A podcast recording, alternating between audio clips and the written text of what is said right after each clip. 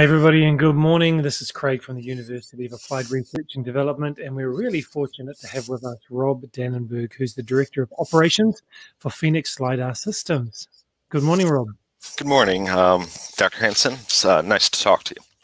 You too, and thanks for being being willing to do this for us, so our students and those watching the recording can learn a bit more about lidar and what Phoenix does. So, why don't you tell us about your interest in lidar and and uh, how you came to be doing what you're doing? Um, sure. So uh, I'll be honest, I've got kind of a, a unique story to get into LiDAR. Um, I actually was uh, started a unique consulting business for law enforcement and first responders, which uh, kind of applies to what you guys do a little bit. Um, and we were doing photogrammetry uh, mapping for landslide assessments and everything in the Northwest. And it, we started doing accident scene investigations for rail incidents, um, highway incidents, and everything else, and realized that LiDAR would probably be a better application for a lot of those because a lot of those applications had very he heavy vegetation around it and we, we couldn't model um, risk um, underneath the vegetation. It was easy to model a landslide um, after it happened, but uh, before it was happening for risk, um, photogrammetry really wasn't penetrating that vegetation. Um, so I dove into LiDAR this was back in 2011, um, before LiDAR was really being used on UAS, and traditional airborne LiDAR was having um, some density issues to be able to model what you really wanted to, um, to model for that. Um, so I was working with uh, RIEGL and Phoenix LiDAR um, uh, at some different times to take some of their helicopter systems, lighten those loads a little bit to be able to put them on UAV for quicker access when helicopters weren't uh, accessible, um, and still being able to put those up on a helicopter when we needed to map larger areas. Um, and that kind of started my LiDAR journey. Um, I had that small company in the Pacific Northwest of the United States doing that for a while, ended up selling that company and worked with um, a couple large engineering firms uh, setting up their remote sensing, airborne remote sensing programs over the last five years. Um, with some pretty high degrees of success, uh, doing everything from uh, traditional surveying and mapping to emergency response and storm response, um, really focusing on the LiDAR side. During the COVID pandemic, um, I decided that um, I wanted to make a little bit of a change. Uh, the company I was with was an amazing, great company. Um, they decided to take a different direction, um, sold to a publicly traded company. Um, and at that time, I decided that um, I've been doing the field operations and running field operations for a long time, and I wanted to have a little bigger impact on what LiDARs were available to the market. Um, me and Grayson have known each other for a long time, gave him a call, came over to Phoenix LiDAR to help kind of derive the next generation of LiDAR products um, and help run some day to day operations to get the right tools into the hands of the people that need them. Fantastic. So, who would use LiDAR? You've talked about mapping. Um, so LiDAR's uh, got a pretty broad range of use, and there's different types of LiDAR too. Um, but mapping and surveying is probably the primary application. Um, so professional land surveyors um, have definitely adopted LiDAR at a, at a very high level um, throughout the US, Europe. Um, you're seeing it very heavily adopted in Australia, New Zealand, and across the board. It's, um, it's a rapid way to gather a lot of data, right? Um, it also doesn't have some of the pitfalls uh, that photogrammetry or structure for motion has, um, but it has its limitations. It's, you know, you've got to use the right tool for the right job. Um, but that is a very heavy use case. Uh, utilities are using it a lot to do vegetation encroachment. Um, and with the fires that we have in the west here after storms come in and blow that, um, it's a very good way to model um, vegetation um, in an emergency management aspect, LiDAR is being started have been used for um, biofuel mass and actually looking at the biofuel mass to help predict um, like if a wildfire hits where it's going to burn out to um, and that kind of stuff and clean that up. Agriculture uses it um, for density of crop, you know, and crop heights.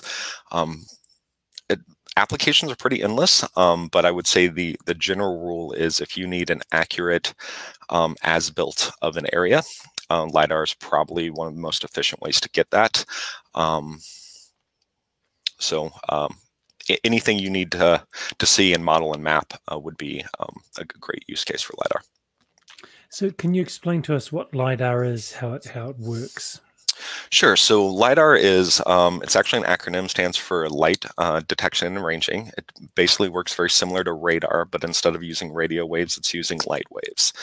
What's nice about um, LiDAR is it's an active sensor.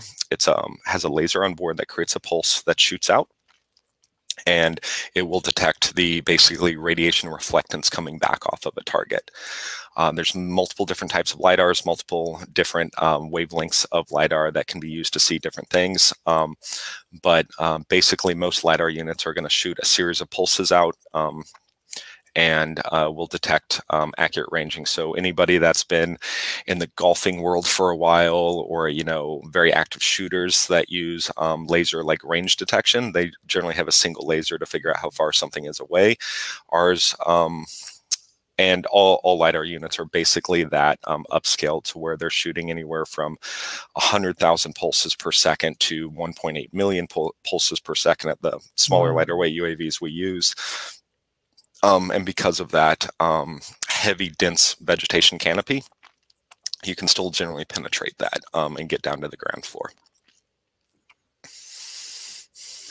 Yeah, talk us through this graphic and, and the difference. Okay, so one one of the big things uh, when it comes to lidar is there's two primary types of lidar when it comes to the mapping world. Um, uh, you have a static LiDAR, and that is generally a LiDAR that's set up on a tripod um, that is going to scan an entire area 360 degrees around, and depending which one you're using, ranges and everything like that. Um, those are generally very standard, the highest precision LiDARs there are because there's no movement involved, right? So that LiDAR is, right. stuck on a tripod from a known point. And then you have um, kinematic LiDAR.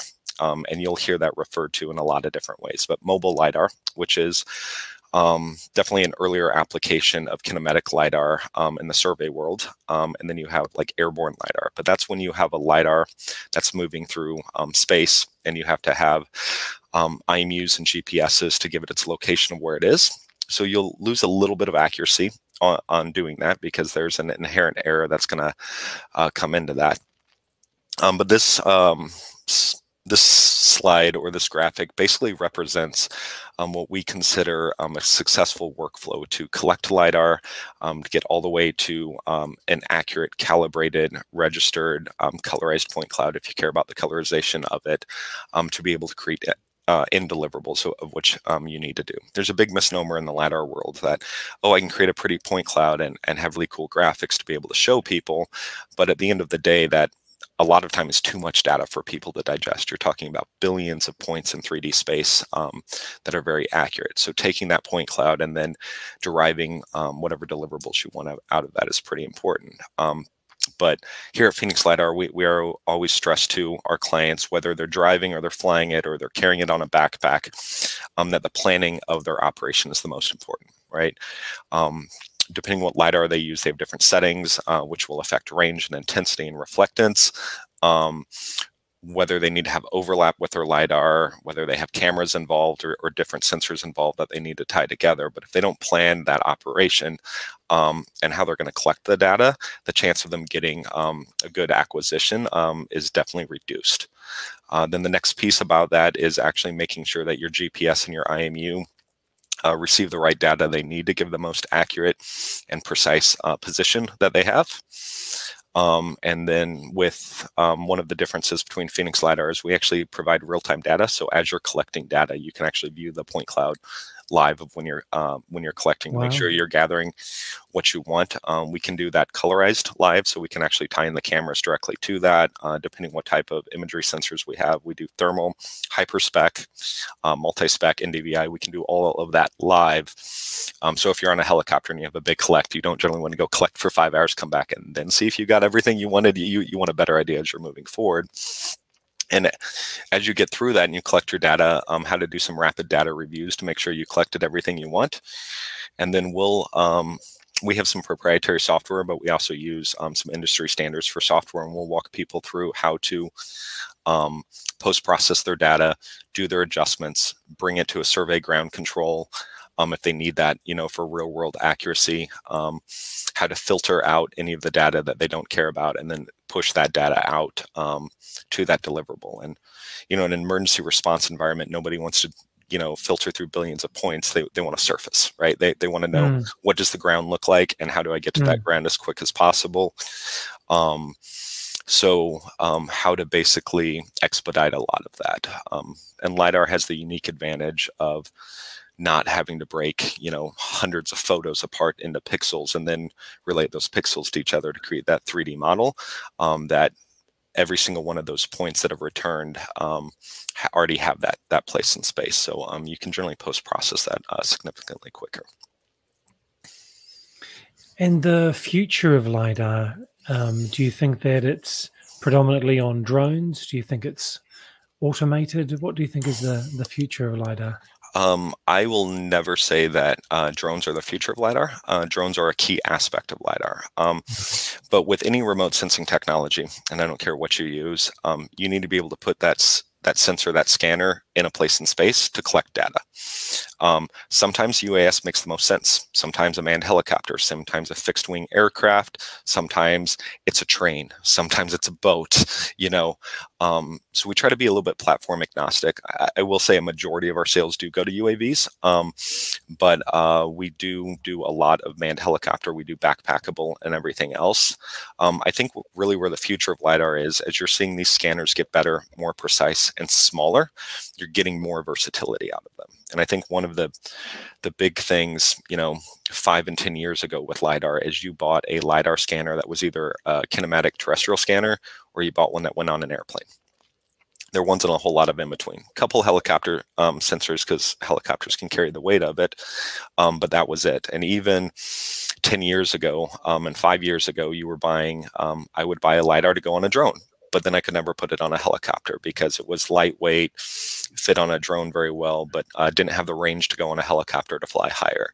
What you're seeing right now is a lot of multi-use scanners coming out. Um, so um, a lot of the scanners we sell and regardless of who the manufacturer of the, the, the, actual lidar is we're the integrator that that makes it as a whole is um, we sell scanners that you can put on a backpack you can put on a truck you can put on a train you can mm. put on a car move it to a uav move it to a helicopter do fixed wing um, with it um, without a lot of trade-offs. So it used to be you would have dramatic trade-offs if you did that um, and there are scanners that um, definitely do better from an airborne perspective than they do from a mobile perspective and there's scanners that do better from a, a, mobile perspective but most of you know the the higher end scanners that are in the market can handle like minimum of like a one and a half meter range outwards of you know 150 to 300 meter range and some can go significantly further than that right?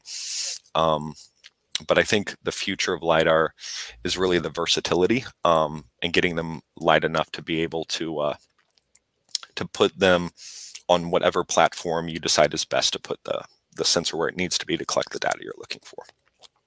Without giving away any confidentiality or any trade secrets, could you give us some examples of projects that you've worked on recently?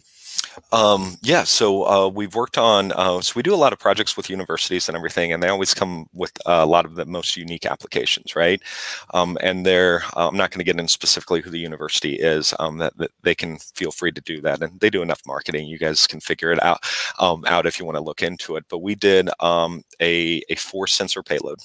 Um, so it was a lightweight LiDAR scanner, a Honeywell Hyperspec nano camera, um, a radiometric um, calibrated thermal camera and an RGB camera.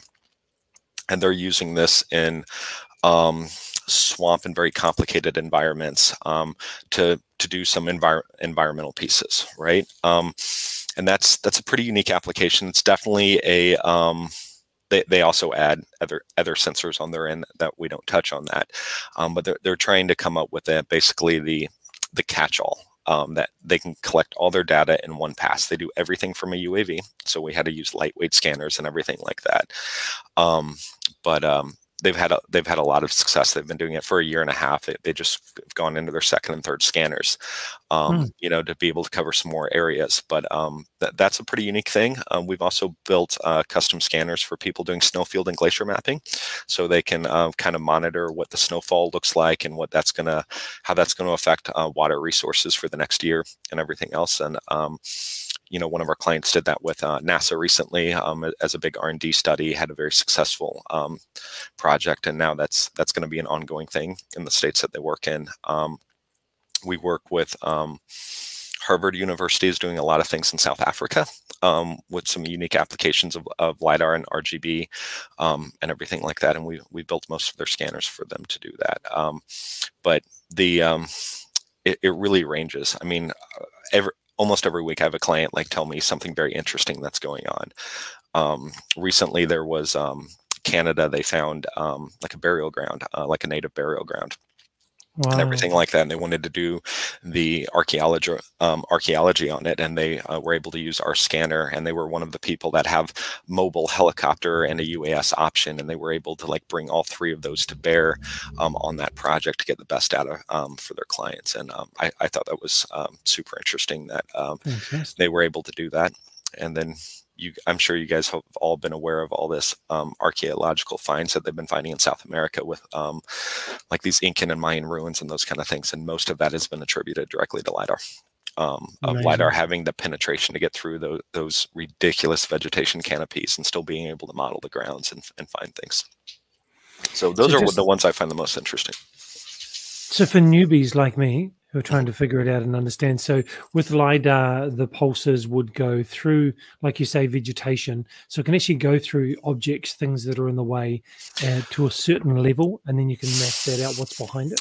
Yeah, so it doesn't technically go through the X-ray. I guess a good description of this is when you shoot a laser pulse, it's kind of like a flashlight. And if you ever shine a flashlight against a wall, the closer you are to the wall, you have a smaller footprint. The further you get away, that footprint gets bigger. Mm -hmm. So that's called beam divergence in LiDAR. And um, there's pluses and minuses to beam divergence. But um, say you have a laser footprint, and just to put this in perspective, I, I, don't know of any laser footprint that's this big, but say you have a meter um, footprint of your laser on the ground, right? Um, and a piece of that laser hits a leaf, a piece of it hits a power line, a piece of that laser keeps going down, right? You'll get those multiple returns back from that from that single laser pulse right?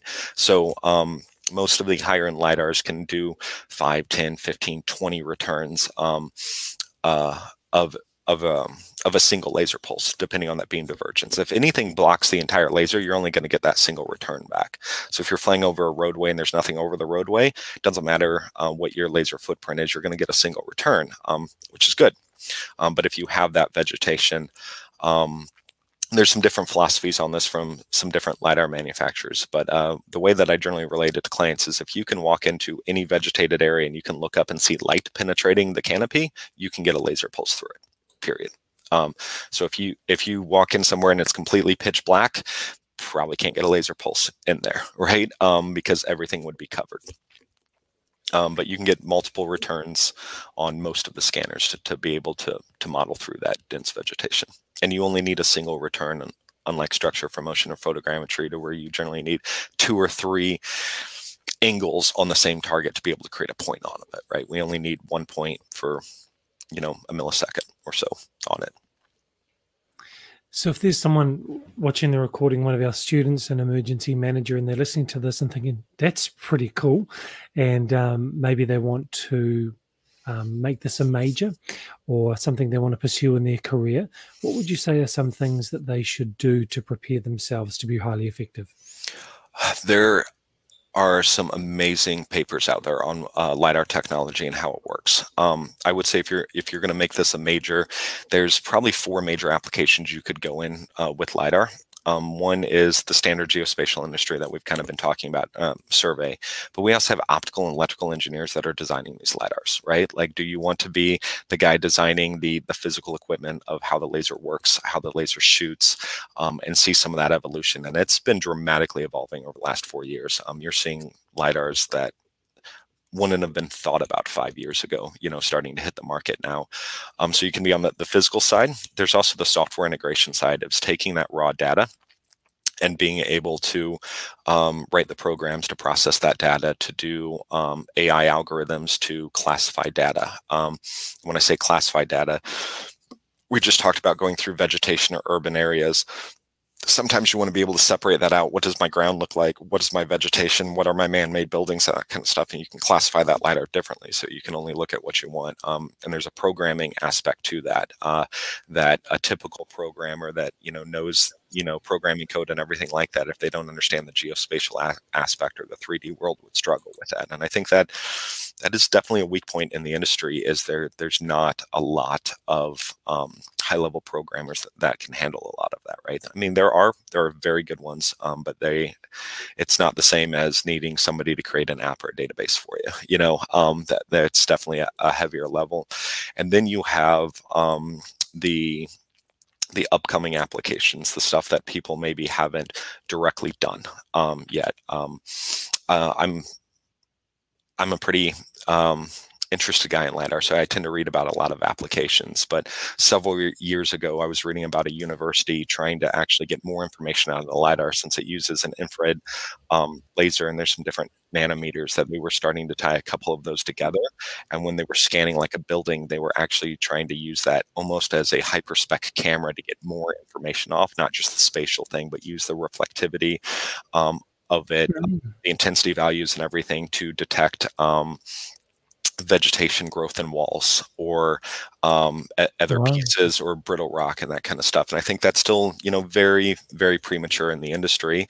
And then you have probably the largest use case for LiDAR, which is self-driving cars. Um, uh, most self-driving cars, uh, with a big notable exception that Tesla does not believe in the lidar um, theory for self-driving cars, um, but they are using them, and that's honestly where a lot of these small, lightweight lidars came from. Um, they might not be the most precise in the world, um, but depending what your application is, they they generally meet it. But they were designed by like Velodyne and Ford Motor Company investing in everything because they wanted to put them on cars so they don't run into wow. obstacles, right?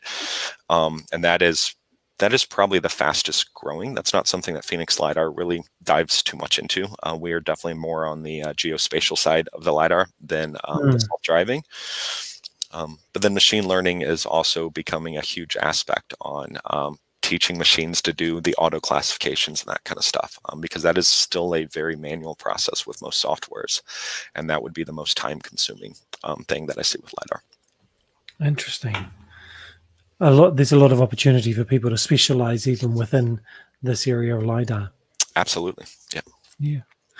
Well look as we wrap up rob i really want to thank you for your time. I know you're busy every day with many things you need to get done but giving your time for our students and those watching the recording to understand more about lidar and its applications and opportunities really do appreciate you giving your time to us Absolutely. I appreciate um, the time and the opportunity to talk to you, Dr. Hanson. And uh, if you ever need anything else, don't hesitate. And if anybody viewing this video wants to uh, learn more about Phoenix LiDAR, feel free to reach directly out to us. Um, you can go to phoenixlidar.com. It has all the contact info. Wonderful. Well, just for everyone's information, uh, Rob, please don't go away as we wrap up. Um, we've got Rob's LinkedIn link with the show notes directly underneath this video, which is on LinkedIn, on YouTube, and on Facebook. So feel free to connect with us at uard.ac.nz or uard.org. If you're an emergency manager, and like many emergency managers, you have a big binder big folder full of all of your certifications, your training. You're constantly upgrading and learning new things, but often that training that you've done doesn't translate into an academic degree. That's what we do, and we do it really well. So if you'd like to pursue getting your bachelor degree or your master's and get recognition for everything you've done, please do reach out to us, uard.ac.nz or uard.org. And thank you again, Rob, and we'll see you all again very soon.